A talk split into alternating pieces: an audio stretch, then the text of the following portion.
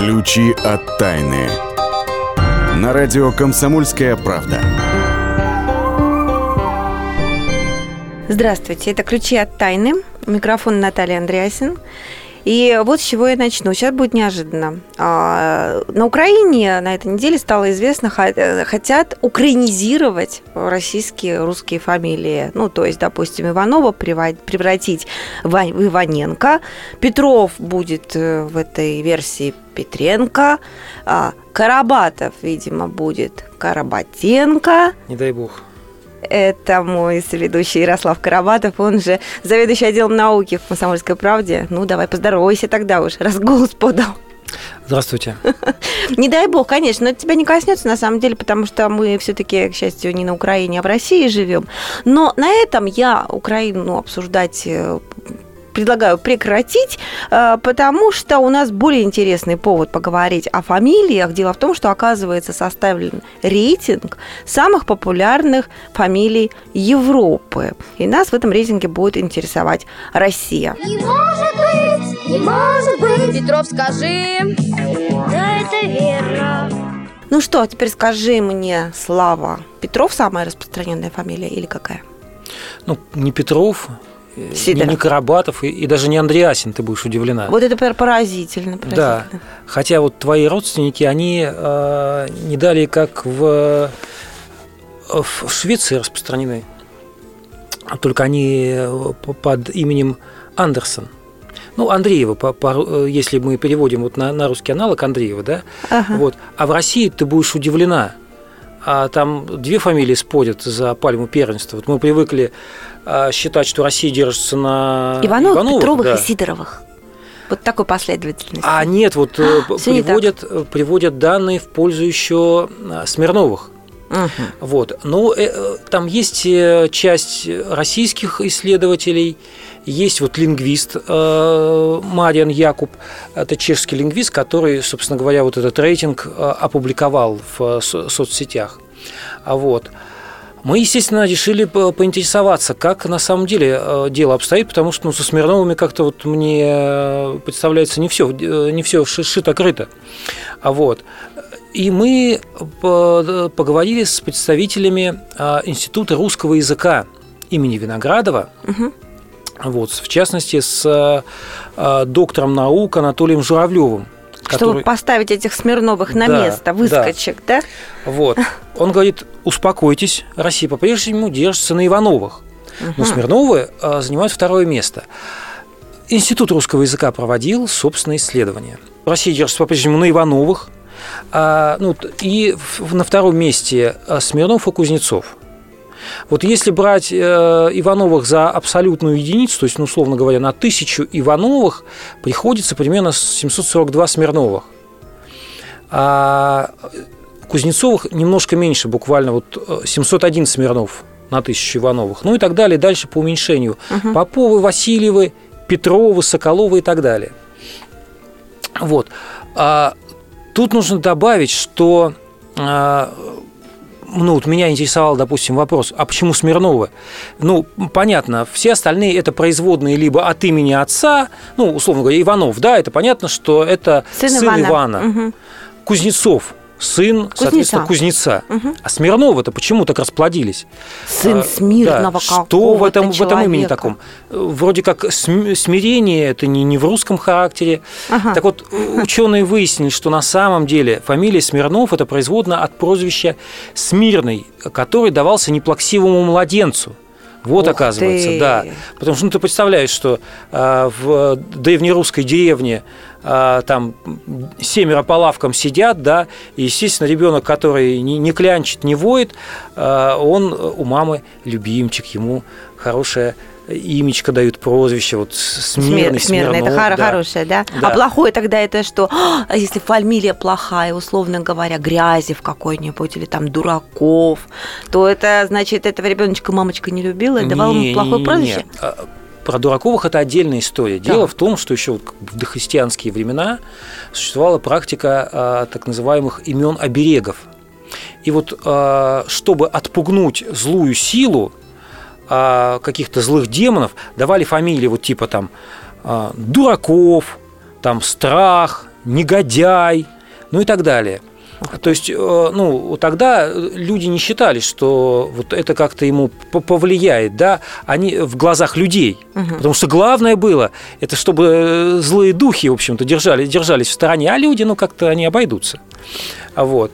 И вот с тех пор вот э, так, такие, такие имена передавались с поколения в поколение. Ну как, э, не имена, не имена и не фамилии, а прозвище. Угу. У крестьян-то до 19 века... То есть у него, века... условно говоря, было имя Николай, но при этом он там прозвище... негодяй, да? Да, да, Чтобы... да. А, то, а то духи слишком кишат да. поблизости. Угу. До 19 века про, э, у крестьян были только прозвища, у них фа- фамилии не было. Угу. Вот, допустим, самый известный пример вот Иван Сусанин. Кстати, интересная история связана вот с, с этим делом. Это не фамилия его, Сусанин.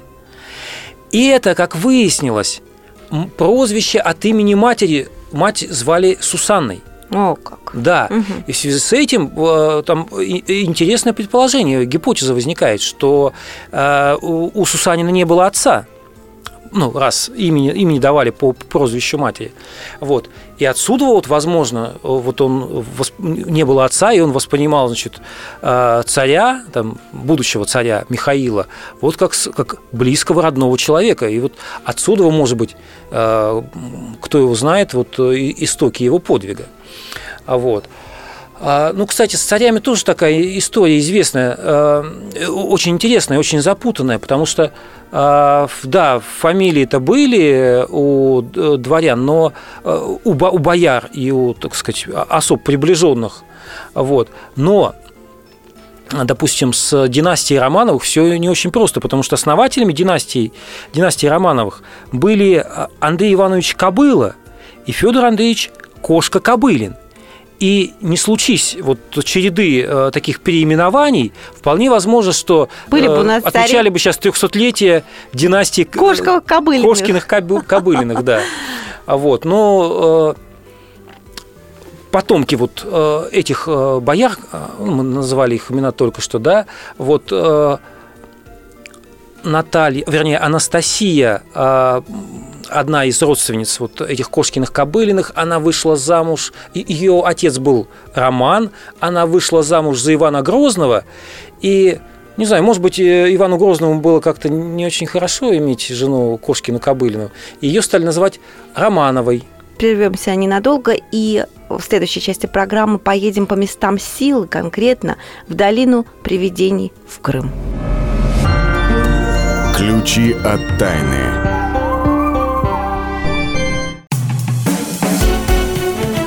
Всем привет, это Леся Рябцева. Слушайте мой новый проект «Маракоборец». Это новая программа про культурные ценности, про человеческие ценности и про политику.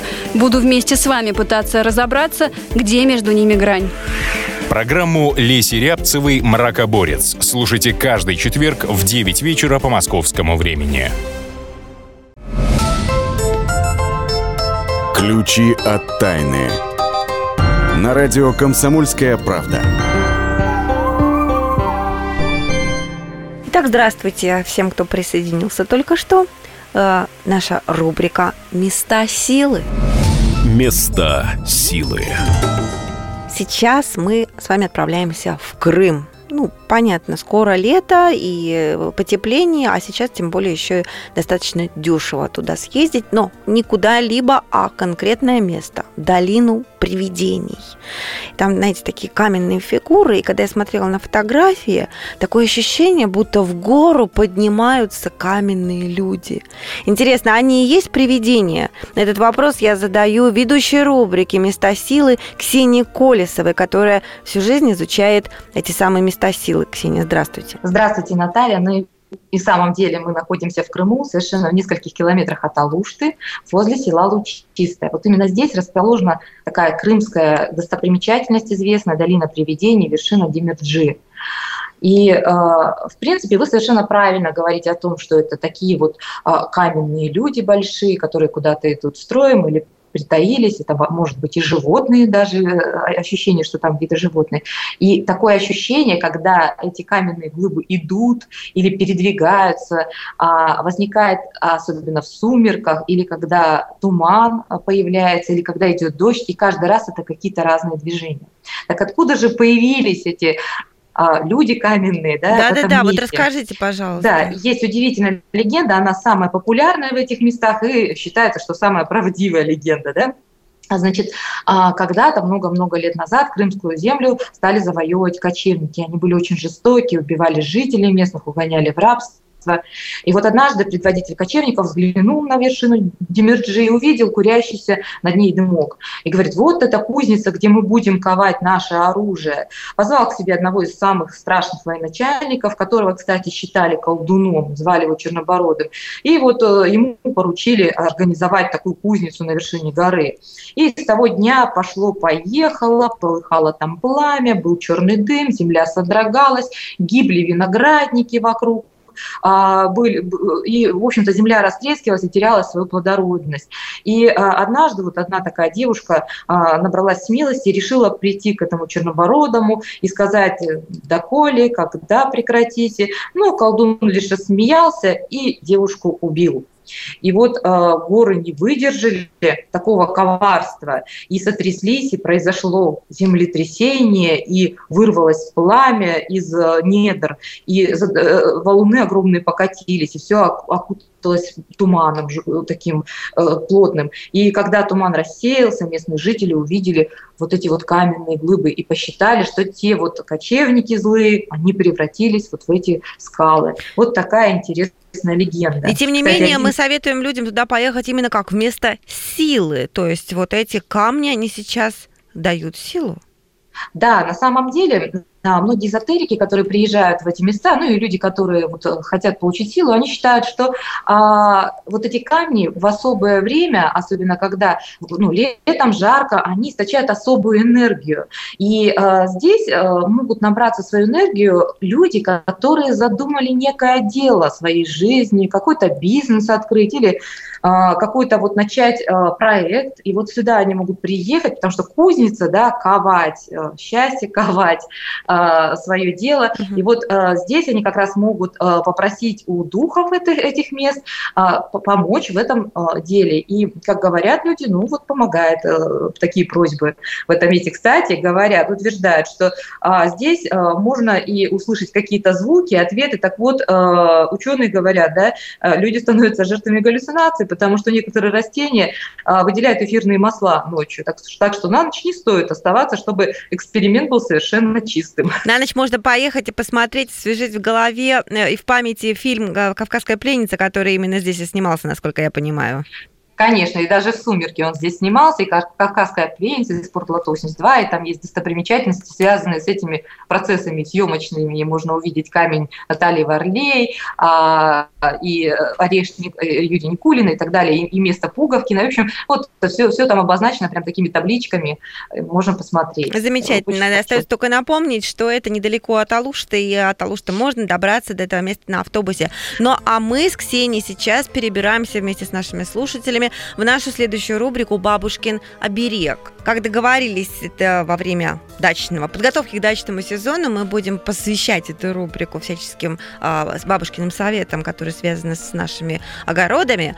И сейчас поговорим о том, в какой части участка какие растения лучше всего сажать и почему. И начнем мы с севера, правильно, Ксения?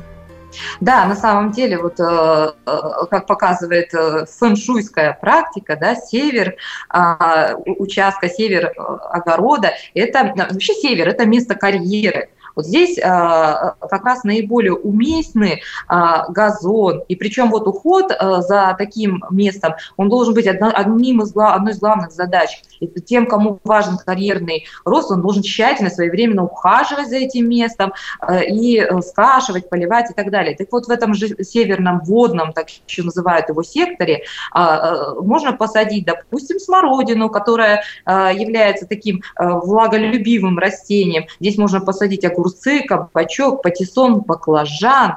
И, э, в общем-то, все эти вот растения, они как раз предназначены для северной части, которые поспособствуют вашему карьерному росту. Спасибо большое. Я думаю, если кто не успел записать, нас всегда можно прослушать э, на сайте kp.ru в разделе «Радио». Наши программы там выкладываются регулярно. Ксения Колесова, говорю большое спасибо. Встретимся через неделю и узнаем, что высаживать нужно на юге нашего участка. А сейчас Всем мы... успехов. Спасибо. А сейчас мы отправляемся в нашу следующую рубрику. Будем выяснять, что нового изобрели наши отечественные ученые. А поможет нам в этом, как всегда, заместитель редактора «Комсомольской правды» в Новосибирске Вадим Алексеев. Приветствую. Приветствую. Ключи от тайны. На радио «Комсомольская правда». Что-то за чудо тренажер ты там э, испробовал практически на себе. Тренажер от стресса, который изобрели новосибирские ученые. Как он выглядит? Я бы вот этому тренажеру дал бы приз в номинации «Самая лучшая идея», потому что, на мой взгляд, вещь достаточно сама по себе простенькая, а вот то, что ее придумали, большие молодцы. Кстати, над придумкой трудились сообща НИИ физиологии и фундаментальной медицины, а также конструкторско-технологический институт вычислительной техники. Ну, то есть медики и программисты, так скажем, общими словами, и те, и другие относятся к Российской Академии наук. Э, тренажер, я бы сказал, так состоящий из двух элементов. Один – это датчик дыхания, э, который может оценить скорость, интенсивность дыхания со всеми вытекающими, и мультимедиа. Ну, давайте условно назовем экран, дисплей. Э, мультимедиа демонстрирует изображения, которые либо вызывают стресс, ну, негативные картинки, либо, наоборот, способствуют умиротворению. Ну, что такое доброе, милое, позитивное – Э, в общем-то, то же самое, что человек может себе организовать даже посредством обычного телевизора, листая программы. А когда человек это смотрит, датчик дыхания фиксирует, э, в каком состоянии человек находится. Э, после этого испытания датчик уже запомнил норму для человека, запомнил, как он дышит во время спокойствия, запомнил его вариант дыхания во время стресса – и начинает его контролировать. Если человек начинает дышать нехорошо, значит, у него какие-то неприятности, и датчик об этом сигнализирует. Следующий этап – это обучение человека дышать хорошо, спокойно, э, парамедитативно, то есть находясь в максимально расслабленном состоянии. Ну, не могу не человек... попросить, Вадим, изобразить это правильное дыхание, чтобы мы вслед за тобой тоже настроились на правильный образ жизни. Вы знаете, специально тренировался, чтобы продемонстрировать. Не сомневалась. Прежде чем подышать, коротенько-коротенько поясню, что, естественно, когда у человека стресс, он дышит несколько неровно. А дыхание парамедитативное – это максимально спокойное. Его, конечно, сложно изобразить именно потому, что оно практически не слышно, оно максимально расслабленное. Но я немножко из себя изображу. То есть во время стресса, наверное, это примерно так получается.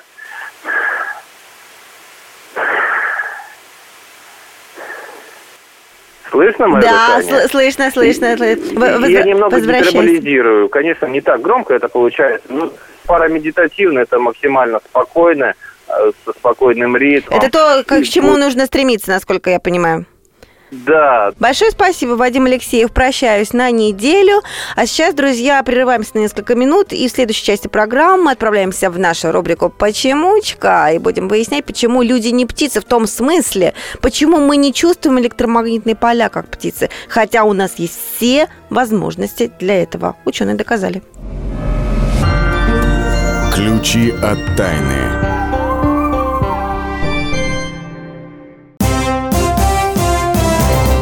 Здравствуйте, я Давид Шнейдеров. По субботам я рассказываю о кино, о его проблемах, о малоизвестных, но не малозначительных фактах. А главное — о том, что из общего кинопотока обязательно стоит посмотреть. Помогают мне в этом актеры, режиссеры, продюсеры, в общем, люди, которые в курсе событий. Погружайтесь со мной в самое массовое из искусств — программу «Синемания» — Слушайте каждую субботу с 13 часов по московскому времени на радио «Комсомольская правда».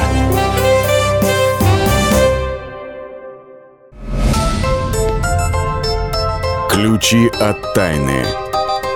На радио «Комсомольская правда». Почемучка. Это рубрика «Почемучка». Мы до нее добрались. Будем выяснять сейчас, почему люди не птицы, почему не Нет, про полеты не будем говорить. Нет, гроза, Островский, Екатерина, все это не, не про нас. А вот почему мы не чувствуем электромагнитные поля, как птицы, хотя у нас есть все задатки для этого. Вот об этом мы сейчас поговорим.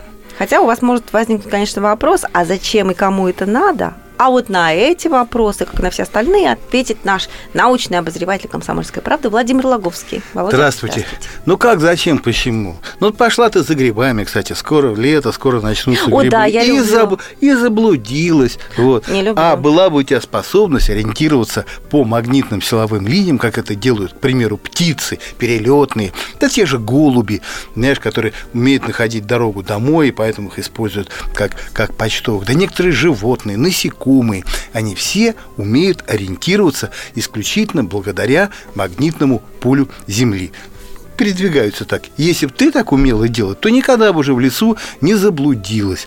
И вот ученые из университета э, штата Массачусетс э, решили проверить, а вообще в принципе человек мог бы обладать такой способностью угу. ориентироваться на местности, как голубь.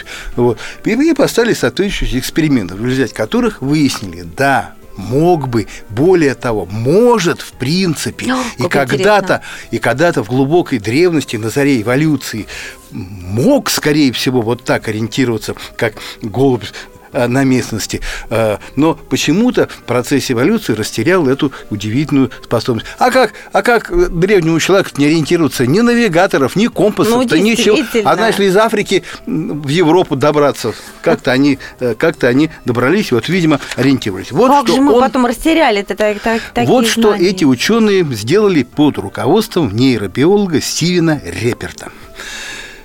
Значит, он точно знал, что мухи обладают способностью ориентироваться вот на, на местности. И ориентироваться благодаря своему так, особому гриб, белку, который называется криптохром. Угу. Он выдрессовал этих мух а, ориентироваться в лабиринте, то есть проходить лабиринт. А, а лабиринт был так устроен, э, что там везде какие-то были магнитные силовые линии. И мухи двигались по этим магнитным силовым линиям, проходя вот угу. этот самый лабиринт. А, дальше этот Стивен Реперт взял и удалил из мух а, вот этот самый белок криптохром. И что? Как ты думаешь? Я получилось? думаю, что они летали, стукаясь о стенки Я, лабиринта. Да, мухи магнитно ослепли. Mm-hmm. Потеряли способность. Ну, что еще раз доказало, что имеют они эту способность благодаря вот этому магнитному, так называемому белку, криптохрому. Далее вот что сделал Стивен Реперт он взял человеческий криптохром, который тоже у а, нас так у нас есть, с вами есть он. У нас есть вот этот самый магнитный белок, ага, ага. и пересадил его мухам. И как ты думаешь, что произошло с этими мухами? Я думаю, что они полетели и вылетели они из лабиринта. прозрели, ну, магнитно прозрели. Тем самым... Магнитно прозрели. Вот этот самый нейробиолог из университета Массачусетса доказал, что наш криптохром находится во вполне рабочем состоянии. То есть как деталь абсолютно исправен. Как деталь организма. Абсолютно. Но почему-то э, в, в в итоге в целом организме она, вот эта деталь почему-то не работает. И почему-то, вот он, ну, условно говоря, фары, это... фары есть, но не включаются. А, а, а, аппендикс есть, но никому не пригодился ни разу, кроме того, что он иногда просто воспаляется у людей.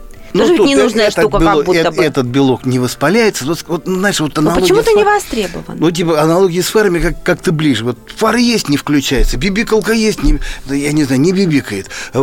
Почему Почему он не Может быть, природа изначально создала человека, который обладает вот этим э, способностью ориентироваться э, на местность. А потом решила, что, ну, наверное, это вот это шестое чувство, в общем-то, оно, наверное, лишнее, достаточно, достаточно пяти, типа обойдется. Хотя, хотя некоторые люди уверяют, что они ориентируются, легко ориентируются на местности. Да, то есть а, а есть же люди экстрасенсы те же самые. Ну, ну да, вот им раньше, скажем так, с трудом верили, а теперь говорят, ну да, ну может быть. То есть у них этот криптохром, получается, работает. Как-то как-то работает. Но задача ученых в будущем найти все-таки гены, которые отвечают за э, работу этого белка. Правда, очевидно, что вот они как-то вот выключены. Ну, выключено это способно. Ну, опция есть такая функция, но не работает. Опять же, как в машине, знаешь, там клавиши какие-то есть, а нажимаешь, они нерабочие, ну, не задействованы.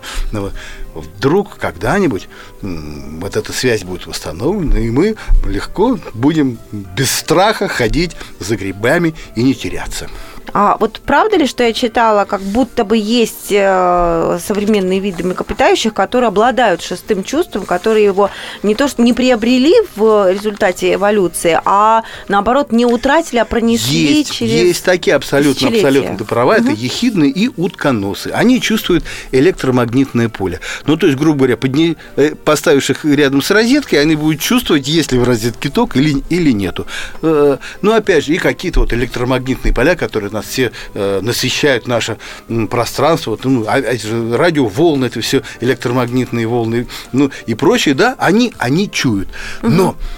и вот тоже, знаешь, вот они выработали это чувство в процессе эволюции, чтобы, знаешь, там в мутной воде ловить, я не знаю, кого-то там всякую мелочь, э, им как-то вот они видят картину эту, потом она, эта картина нарушается электромагнитная, и там видят вот, вот это существо, которое они хотят поймать. Да, это может быть, но это свойство, как, они, как говорят ученые, они сохранились в глубокой древности, с миллионами, миллионами лет они его сохранили, а отнюдь не выработали, потому что нашли животное, которое жило 500 миллионов лет назад. Так. И, и установили, что 500 это, миллионов? Что это животное, предок ну, более 30 тысяч живых существ, которые ныне населяют Землю, то есть и человека. А это существо обладало вот этими электромагнитными рецепторами, ощущало электромагнитное поле. И сейчас ученые сделали вывод, что раз, что раз наш предок, вот такой далекий, имел такую способность, значит,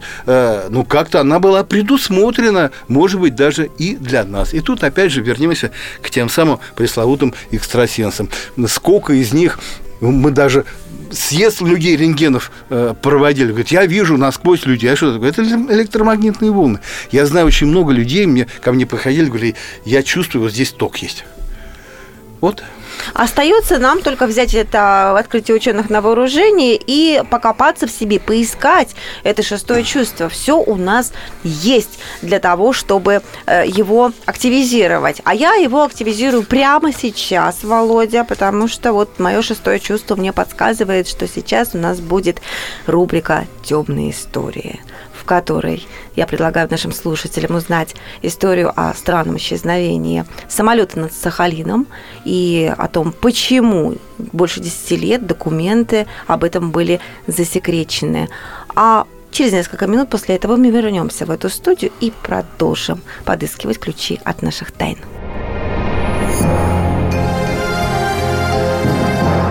Темные истории на радио «Комсомольская правда». 1983 год, 1 сентября, небо над Сахалином. Южнокорейский Боинг 737 летел из Нью-Йорка в Сеул. На борту было 269 человек. Маршрут полета должен был проходить над Тихим океаном восточнее Камчатки, затем над Японией. Но с самого начала – что-то пошло не так. Пассажирский лайнер отклонился от курса и пролетел над Камчаткой. На перехват были отправлены шесть истребителей МиГ-23.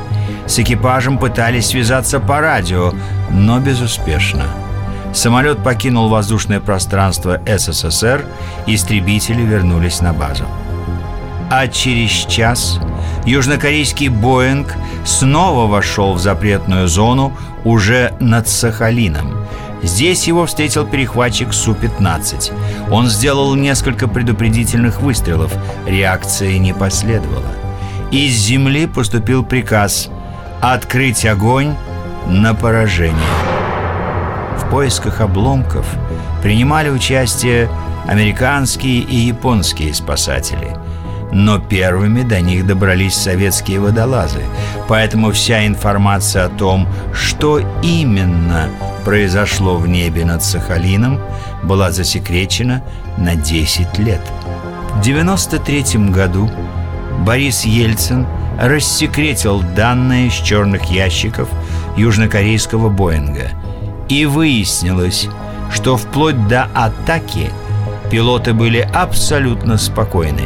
Они вели обычные разговоры и, судя по всему, даже не подозревали, что отклонились от курса. А причина отклонения – неправильно настроенный автопилот. Темные истории. Ключи от тайны.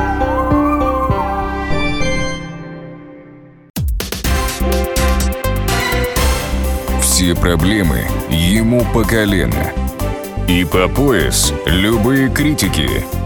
По плечу разговоры с теми, кто по локоть увяз в политике. Политика в России – это не только скучные речи и предсказуемые выборы. Политика в России – это еще и яркое шоу. Это и схватка не только идеологии платформ, но и характеров и личностей. И потому программа о политике должна быть бескомпромиссной и жесткой, потому что веду ее я, Александр Гришин, политический обозреватель «Комсомольской правды». Политическое шоу «Руки по локоть» с Александром Гришиным. Слушайте каждый вторник в 16.05 по московскому времени. Ключи от тайны. На радио «Комсомольская правда». В этой части программы мы обычно обмениваемся новостями. И одну из новостей вот я подготовила, как мне казалось, очень актуальную перед летом. А, ученые из Копенгагена проверили 29 видов солнцезащитных кремов и пришли к выводу, что все они пагубно влияют на мужское здоровье. Там есть какие-то хими- химические компоненты, которые, по выводу ученых, нарушают работу репродуктивных клеток и снижают активность сперматозоидов. На самом деле об этой новости можно было бы говорить подробнее, как они к этому выводу пришли, но когда мы со Славой э, обсуждали, какие темы будем вам рассказывать э, в этой части программы, Слава оказался против этой новости. Вот против, потому что она несет негатив как и многие-многие другие окружающие нас новости. Но это не все не просто так. У Славы есть теория, почему этого не должно быть много. Надо сказать, что привез он эту теорию из зоны Чернобыль, в которой только что был, готовил репортаж к 30-летию со дня а, вот этой вот аварии на Чернобыльской АЭС. Ну, смотри, ну, Чернобыль на самом деле может быть какая-то так вот просто отправная точка. Я вообще-то э, противник э, ну, как бы запугивать самого себя. Потому что если вот так внимательно посмотреть ленту новостей, то мы увидим там кучу э, сообщений о том, что мясо вредно, а сладкое это, вредно. Это понятно, то, но перед программой мы жить говорили, вообще страшно. мы говорили о том, что медики в Чернобыле пришли к выводу. Так вот я про это, про это, про это и хочу тебе сказать. Вот это вот удивительно для меня было вот. узнать. А потому что вот все вот эти рассказы о том, что где-то что-то как-то э, пагубно влияет, вот Чернобыль, да, где, угу. казалось бы, ну, радиация, все, облучение. Все, все понятно и все однозначно. Угу. Ну и то, вот э, медики говорят, что а, стрессовый фактор, допустим, да, а, радиофобия, вот атмосфера паники, угу. они были ничуть не менее опасными, чем а, э, облучение дозы радиации, которые люди хватали, потому что среди тех, кто был эвакуирован в первые дни, наблюдалась волна самоубийств на почве паники. Вот даже Абсолютно так? здоровые люди, э, которые так, во всяком случае, себя считали, да, 40-45 э, лет, ну, которые не страдали бы какими-то там серьезными сердечными проблемами, э, часто погибали по причине вот сердечных приступов. Вот. Поэтому вот лично мое глубокое убеждение, вот нужно как можно меньше себя запугивать. Был такой автор английский Джером Клапка Джером «Трое лодки, не считая собаки». Конечно, Да, и там был совершенно Классика. шикарный угу. эпизод. Он рассказывал о своем знакомом, который страдал, э, значит, всеми болезнями сразу. Пошел к знакомому врачу, тот ему выдал рецепт, а, и в рецепте значилось, значит, один фунтовый бифштекс, это 400 грамм, а, пинта горького пива, это, значит, полтора, полтора литрушка каждые 6 часов, 10-мильная прогулка ежедневно по утрам, кровать не позже 11, не сбивать голову вещами, в которых не понимаешь. Вот Э, возможно, вот этот по, вот по итогам, да. пункт, конечно, Да, мы будем, вот когда отбирать новости для передачи, мы будем вот почаще обращать внимание вот на этот пункт. И если мы будем чувствовать, что эта новость, ну, так скажем... Сомнительная, качества. да. Мы будем ее отбрасывать. Безусловно, мы это пообещали друг другу и сейчас нашим слушателям. Поэтому в продолжении этого рецепта предлагаю, во-первых, э, продолжить его положительной новостью, а, а во-вторых, бифштекс заменить рыбой. Ну почему? Потому что ученые пришли к выводу, бифштекс я имею в виду из рецепта, предложенного uh-huh. Джеромом, который ты только что зачитал. Почему? Потому что ученые пришли к выводу, что рыба в рационе человека продлевает жизнь, и есть ее нужно каждый день. Не-не-не, не каждый день. А не надо давиться и, и мучить себя. Они говорят, достаточно два раза в неделю а, заменять мясные продукты э, рыбными. Они это американские ученые. Американские ученые, да. Вот. И при этом а, опасность вот э, умереть в какой-то, от внезапной какой-то болезни а, снижается на 30%. Вот, вот вы высчитали говорят. прямо вот 30%, да? да? То есть, по да. большому счету, на 30% можно, можно сказать, продлевает жизнь. Ну да, там какие-то угу. омега-3, полезные жиры и так далее, и так далее. Не стоит забивать себе этим голову, но периодически устраивать себе рыбные дни стоит. Очень хорошо. Ну, тогда, знаешь ли, продолжим, наверное, еще о еде поговорим. Только будем говорить немножечко о старой еде. И это наша рубрика «Раскопки недели». Раскопки недели. Санкционный сыр как э, рассказал мне опять-таки перед эфиром, а сейчас поделится со всеми нами Ярослав Карабатов, начали варить в Европе, оказывается, еще семь с половиной тысяч лет назад. Ну да, на самом деле это удивительное открытие, потому что считал, что гораздо позже все это дело началось, а 7,5 тысяч лет назад люди еще бегали и охотились на мамонтов. Но появились новые методы исследования, в частности, э, черепки, глиняные черепки – которые раньше, ну, ну что с ними сделаешь. А сейчас ученые с их помощью э, научились заглядывать в кастрюли э, древних людей. Каким образом? С помощью там э, всяких хитрых приборов, допустим, макс, масс-спектрометров, они анализируют частицы, которые оседают там внутри в порах этих э, глиняных горшков и восстанавливают рецепты, которые, э, которые были в ходу, допустим, 7-8 тысяч лет назад. И оказывается, что люди, в общем, были гурманами еще и в те времена. Допустим, там было популярно такое блюдо, как уха из трески и сейчас, сейчас, а, устрица, приправленная семенами чесночника. А другое блюдо это вот те самые санкционные сыры, ага. а, нашли сначала черепки такие перфорированные, ну, так, такой типа мелкого ситечка. А, что там э, застряло, бог его знает с помощью новых методов смогли э, проанализировать, выяснили, оказывается, что это не что иное, как дуршлаг, э, с помощью которого откидывали сыворотку, когда готовили моцареллу. А, соответственно, э, для ученых это важно, потому что они смогли определить, что переход от а, охоты и собирательства к э, оседлому образу жизни произошел у людей гораздо раньше – вот. Мне в этой истории непонятно только одно. Если 7,5 тысяч лет назад э, люди э, времен э, каменного века научились делать санкционные сыры, то что же мы их не можем сделать в таких количествах, чтобы не, не переживать по этому поводу? Гениальный вопрос на самом деле. Будем искать ответ на него. Точно так же, как ученые постоянно ищут ответы на всякие другие вопросы. В частности, на вопрос о том, были ли все-таки инопланетяне в Перу или нет. Но похоже, что ответ уже появился. Это наша рубрика «Фейк недели». Фейк недели. Известный плато Наска и рисунки. А, там пауки какие-то огромные, 300-метровые, кондоры, обезьянки, даже астронавт.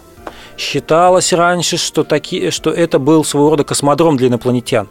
А все вот эти вот э, э, рисунки – это не что иное, как опознавательные знаки, с помощью которых там космические корабли инопланетян должны были там как-то маневрировать и приземляться.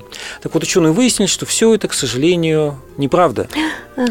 Инопланетян в пустыне Наски не было, зато была вода. Оказывается, вот все эти линии – это не что иное, как часть э, э древних акведуков. Такая сложная система угу, была. Угу. Дело в том, что в пустыне, ну, естественно, на поверхности воды не было, но под почвенным слоем а, были большие такие э, озера, из которых можно было воду добывать. И вот такая разветвленная сеть каналов существовала с колодцами, а, с помощью которых вот эта вода добывалась и, соответственно, перенаправлялась там в те или иные а, общины для бытовых или каких-то хозяйственных нужд. Жаль, конечно, что инопланетяне... Приземленненько тогда. Да, но с другой стороны, какими знаниями обладали древние люди, чтобы вот э, до так, такого додуматься? Да а какими знаниями обладали а, художники, которые жили много столетий назад. Я вот сейчас намекаю на Босха, один из моих любимейших художников, конечно, который жил в средние века, это эпоха Возрождения в Нидерландах, но как он рисовал, такое ощущение, как будто это а, Сальвадор Дали своего времени, да, то есть настоящий сюрреализм. Кстати говоря, в Москве сейчас проходит выставка «Ожившие полотна», совершенно шикарная, сильнейшая. Но я не к этому, а к тому, что вообще мы к концу передачи двигаемся и будем сейчас музыку слушать крайне необычную, потому что у него есть знаменитая картина «Триптих. Сад земных наслаждений». И там на одной из частей нарисованы музыканты, которых мучают, наказывают вот за их разгульный веселый образ жизни. Один из них распят на арфе, а другой, другого мучают э, лютней. Вот, и он под ней лежит. И видно, видны только ягодицы. И на этих ягодицах ноты нарисованы. Что за ноты? Никто их не пытался расшифровать до сих пор, пока за это не взялась. На этой неделе американская студентка, которую зовут Амалия Хамрик. И вот ей удалось, так сказать, расшифровать эту, можно так назвать, адскую музыку и исполнить ее. Вот эту музыку мы сейчас и послушаем. Ну а к загадкам, точнее к разгадкам следующим мы вернемся со Славой ровно через неделю. Пока прощаемся с вами. Счастливо. Всего доброго.